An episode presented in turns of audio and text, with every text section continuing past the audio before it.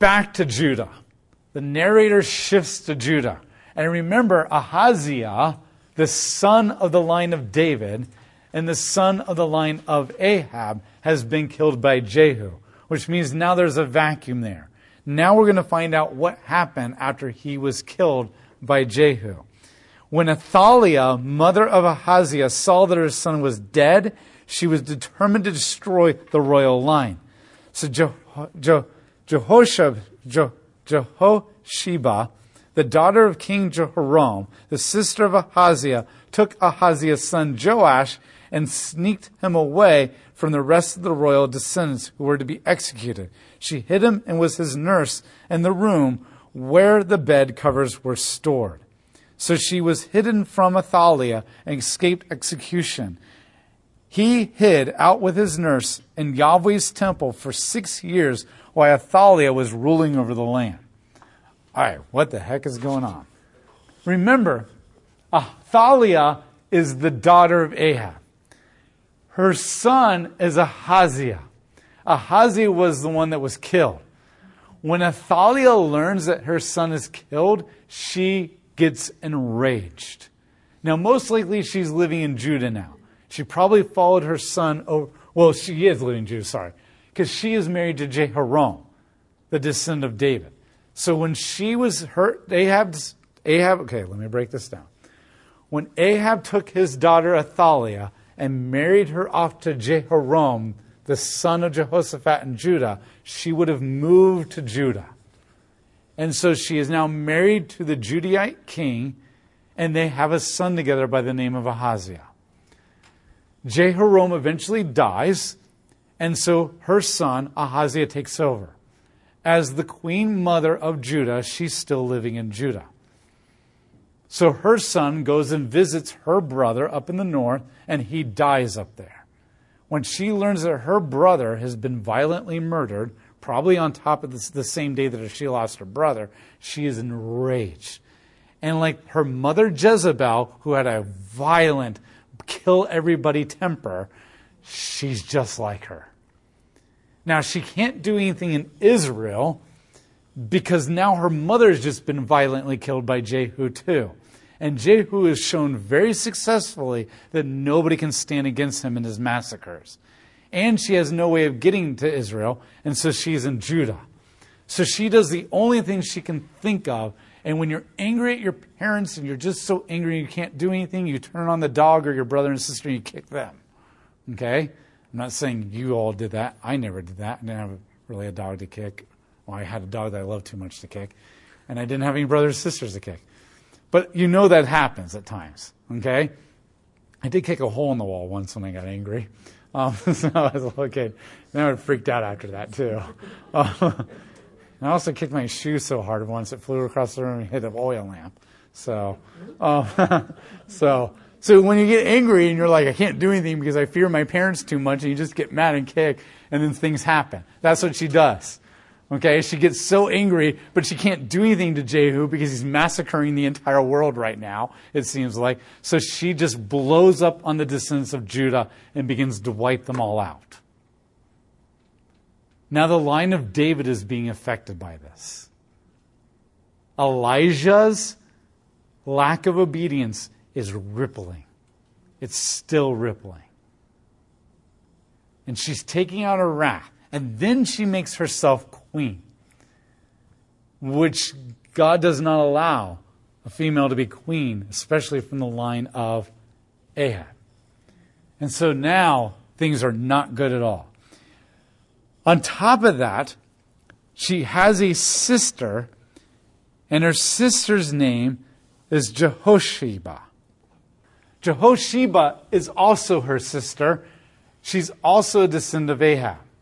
Might be a different mother, for all we know. But for whatever reason, this woman has married the high priest of Judah.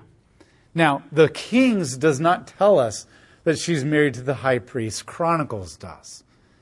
So she's married to the high priest, and his name is Jehoiada. Now, for 2 Kings chapter 11, verse 4, does mention that Jehoiada is the high priest but it doesn't mention that he's married to Jehosheba, but Chronicles mentions that. So, how in the world was a woman able to hide a boy in the temple for six years? Because her husband's the high priest. That's how she's doing it. So, she, for whatever reason, does not agree with her family and their practices. And she married the high priest of Judah and seems to be more godly. We don't know how godly, but seems to be more godly. So when she sees the entire family being wiped out, and Athaliah is about ready to kill her own grandson, this shows you how blind with rage she is. She's about ready to kill her own grandson. The nurse, who is Athaliah's sister, takes Joash, the last surviving royal descendant of David, and runs off and hides him. And she hides him in the one place that Athaliah can never, ever, ever look for him inside the temple. And no matter how corrupt the priest might be, the priest will kill you if you are lawfully unlaw- if you're unlawfully entering the temple. Now, that's a pretty miserable experience to grow up inside of a temple for six years. But it's also better than being massacred by your grandma. Remember, if you think your family is dysfunctional, just read the Bible. At least your family reunions is not grandma massacring you. So, now you're going to go home and have nightmares. Sorry. In this seventh year, verse 4, Jehoiada, the high priest, summoned the officers of the units of the hundreds of the Carians and the royal bodyguard, and he met with them in Yahweh's temple. He made an agreement with them, and he made them swear an oath of allegiance to Yahweh's temple, and then show them the king's son. So he brings in the praetorian bodyguard, the high official soldiers. They're responsible for protecting the king. And he says, Do you serve Yahweh and Yahweh alone? And they're all like, Yeah. He's like, Here's the king, the rightful descendant, the rightful king. He ordered them, This is what you must do. One third of the unit that is on duty during the Sabbath will guard the royal palace. Another third of you will be stationed at the foundation gate, and still another third of you will be stationed at the gate behind the royal guard, and you will take turns guarding the palace. The two units who are off duty on the Sabbath will guard the Yahweh's temple and protect the king. So he's basically like, nobody's getting the day off. Those of you who are coming on duty, you're guarding the gates in and out of the city, and you're guarding entrances. Those of you who are about ready to go off duty, you're not going off duty. You're going to guard the temple specifically, and you're going to guard the king, the new king, the rightful king. Now, remember, they've been hiding this kid for six years. So Jehoiada has probably been thinking about how to do this for a long time. And the fact that it's successful shows his planning as well as the backing of Yahweh. Now, the fact that Joash is the only one that survives shows that God was protecting him and honoring his promise to the Davidic covenant and keeping the Davidic line alive. Verse 8 You must surround the king, each of you must hold his weapon in his hand. Whoever approaches your marks must be killed. You must accompany the king wherever he goes. The officers of the units of a hundred did as just as Jehoiada the priest ordered. Each of them took his men. These were the, on duty during the Sabbath as well as those were off duty on the Sabbath and reported to Jehoiada the priest. The priest gave to the officers of units Uh, hundreds of King David's spears and shields that were kept in Yahweh's temple. And the royal bodyguard took their stations, each holding his weapon in his hand. They lined up in front of the south side of the temple to the north side, and they stood near the altar of the temple surrounding the king. Jehoiada led out, led out the king's son and placed him on the uh, crown on him and the royal insignia. They proclaimed him king and poured olive oil on his head, and they clasped their hands and cried out, Long live the king. Does it remind you of anybody? Solomon. Hey, you had um, Abinadab. Oh no, sorry, Adonijah. You had Adonijah who was trying to take the throne, And behind his back of conspiracy, they're putting Solomon into power and making him king. And so Athaliah is wrongfully there, and behind her back, they're putting Joash into power and making him king. And everybody's celebrating. Verse 13 When Athaliah heard the royal guard shout, she joined the crowd at Yahweh's temple. And then she saw the king standing by the pillar, and according to the custom. And the officers stood beside the king with their trumpets, and all the people of the land were celebrating, blowing their trumpets. Athaliah tore her clothes and screamed, Treason! Treason! Jehoiada and the priests ordered the officers of the units of the hundreds who were in charge of the army, bring her outside of the temple to the guards. Put the sword to anyone who follows her. And the priests gave this order because he had decided he should not be executed in Yahweh's temple. They seized her and took her to the precincts of the royal palace through the horses' entrance, and there she was executed. That's very swift.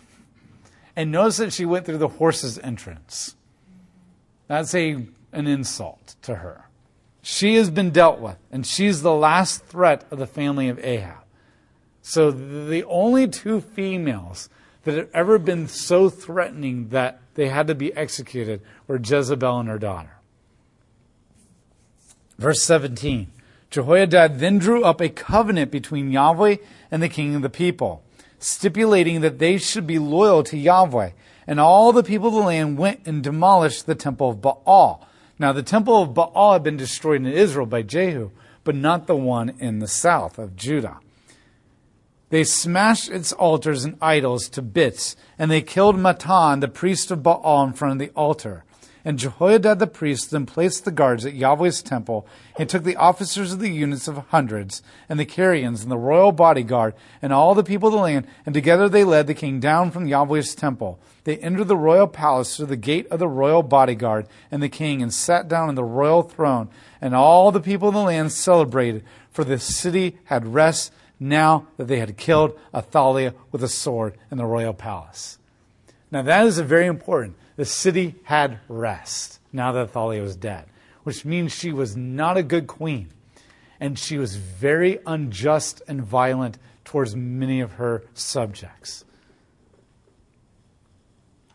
And Joash, the rightful king, is put back on the throne, fulfilling the prophecy of God to David in 2 Samuel chapter 7 that you will always have a descendant on the throne. God is honoring his promise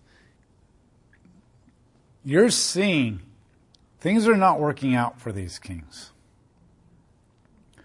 One of the messages that the Bible is trying to make here, and it makes it over and over again, especially when we get to the prophets God makes all kings fall eventually.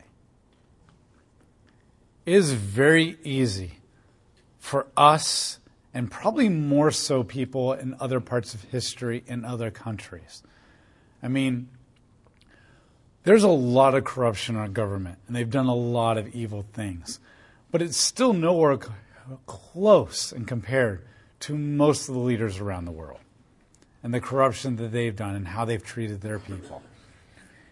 And these people, world history is full of many men and women who've come into power, and they have great power, and they have great fame and great wealth and great unchecked, I can do whatever I want.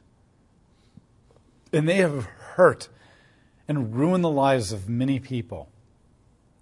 And even now, to a little bit, we get a taste of that as we watch things falling apart a little bit and wonder, like, why? How? Why is it that that person becomes a celebrity and they become famous and they're able to have all this stuff and all they do is ruin lives? They've made their money and their fame off of ruining lives. And then more so in other countries when your government is corrupt. Okay, when you're walking through Mexico, and my friends who live in Mexico say, when you see the government and the cops on the one side of the street, and you see the gangsters on the other side of the street, you stay in the middle. Okay, there is no difference between the two you wonder, like, this isn't right, God. Their power, their fame, their wealth. And what God is showing is that all these people eventually fall. God will deal with them. And it's hard to see that when you're in that situation, living day after day after day after day after day under that oppression. And it's even maybe hard to see when it's just replaced by another oppressive leader. But what God is showing here as He's going very quickly, it's one thing to be day after day after day. It's another thing to read this book in like a matter of a couple of hours. And you see king after king after king after king fall and fall and fall according to the word of Yahweh, according to the word of Yahweh. And it becomes a reminder to you that God will deal with these people. God will deal with these people. And yes, they might be replaced by another one, but this is where the message of the prophets gets really cool. And we're not there yet. We're getting there in January. But the prophets are going to show this long string, okay, of falling after falling. And every single time that God comes in and says, the Assyrians are coming and they're going to destroy you, you're like, yeah, but why, God, the Assyrians? Don't worry, the Babylonians are going to come and do it to them. Yeah, God, but why the Babylonians? Don't worry, the Persians are going to come and do it to them. Yeah, God, but why the Persians? Don't worry, the Greeks are going to come. You're like, how long is this going to go on? And then it always ends with, and it will be a day that I will send my anointed king, and he will defeat all the nations. And he will bring my people back to the land, and I will reestablish the land, and I will remove all evil in the world, and all the world will become like a garden and people from all the nations will flock and stream into the new city of Jerusalem. And there they will worship and celebrate me and my king, and there will be peace forever. And on that day I will destroy chaos and the Leviathan. And when you start putting all together, this long chain of kings falling is just a taste of the bigger thing that is coming. And God wants to see that. And every single time. And here's the other thing there's nothing wrong with celebrating the fall of evil people. I don't think it's okay to celebrate the horrible, evil things that might be done to them and the way that they're treated. But there's nothing wrong with celebrating the fall of unjust people. And you're going to see that in the prophets. You're going to see in the prophets. There is something wrong with celebrating the way that they're treated. But there's nothing wrong with celebrating the fact that they no longer have power over people and to oppress them. And there's a long string of this. And what God is showing is it does pay to be righteous. Yes, there is oppression. Yes, there are things that you're like, this isn't right. And my life kind of sucks because of this person. But at the same time, you're not being violently massacred in a political coup. Your own friends your own generals are not turning on you and stabbing you in the back. And even if there have been times that you have been betrayed, or there have been times that people in your life have been unjustly massacred or oppressed or killed in a wrongful way, the difference is that when God sees the massacre of these unrighteous kings, he says, that is just. But when the righteous suffer, God says, and the blood cries out to me, and I will avenge it. And this is the contrast that you need to see here over and over and over again. Men of power, women of power will fall. And God will cry, justice. And whatever they have done to you as the Naboths and the innocent, God will say, Your blood cries out to me, and I will avenge it. And one of the coolest scenes in the book of Revelation, one of, there are many cool scenes. One of the coolest scenes is when the martyrs who are standing at the altar of God in heaven say, How much longer will we have justice? And God says, Just wait a little bit longer until your numbers are right. And then later in Revelation, God says, It is time. And it will be done. And even in those midst, there are still times that people like Joash are saved and preserved, despite the acts of wicked people. And what God is showing here over and over and over again is He is just. His timing may not always be what we want it to be, but it will always happen. It will always happen. And that's what we need to be reminded of. We need to be reminded that, yes, we would like things to move a little bit faster. And yes, we don't like suffering under this, but God will always, always, And whatever you feel now, you can look at these stories and say, his reputation is good. His reputation, because that's all we have in those moments. Because when things don't make sense to us right now in our lives, all we have is the reputation of God. Because it's easy to read this with the prophets and narrators saying, see, this is God, this is God, this is God. It's like, well, that's all great. But when I watch the news, it's not like there's a prophet narrating it saying, this is God right now, that's God. I don't know. All I have is prayer. And just like Habakkuk, who prays out to God and says, why? And God's like, he doesn't really answer Habakkuk's question. Sometimes ours doesn't get answered. But what this Bible does is set up a long, repetitive reputation of God. And just like these people were probably like, What's going on, God? But now everything has been compressed into bam, bam, bam, bam, bam, bam, story after story after story after story. That when we're in the midst of it all, we can say, It doesn't make sense to me right now, just like it probably didn't make sense to Jehoiada and Jehosheba as they're running away with the life of Joash. But I know in things will end up well and just like it did for them because God's reputation is good and long drawn out. And a lot of this Bible is just establishing the good reputation of God. The good reputation of God. That He's worthy of trusting and depending on.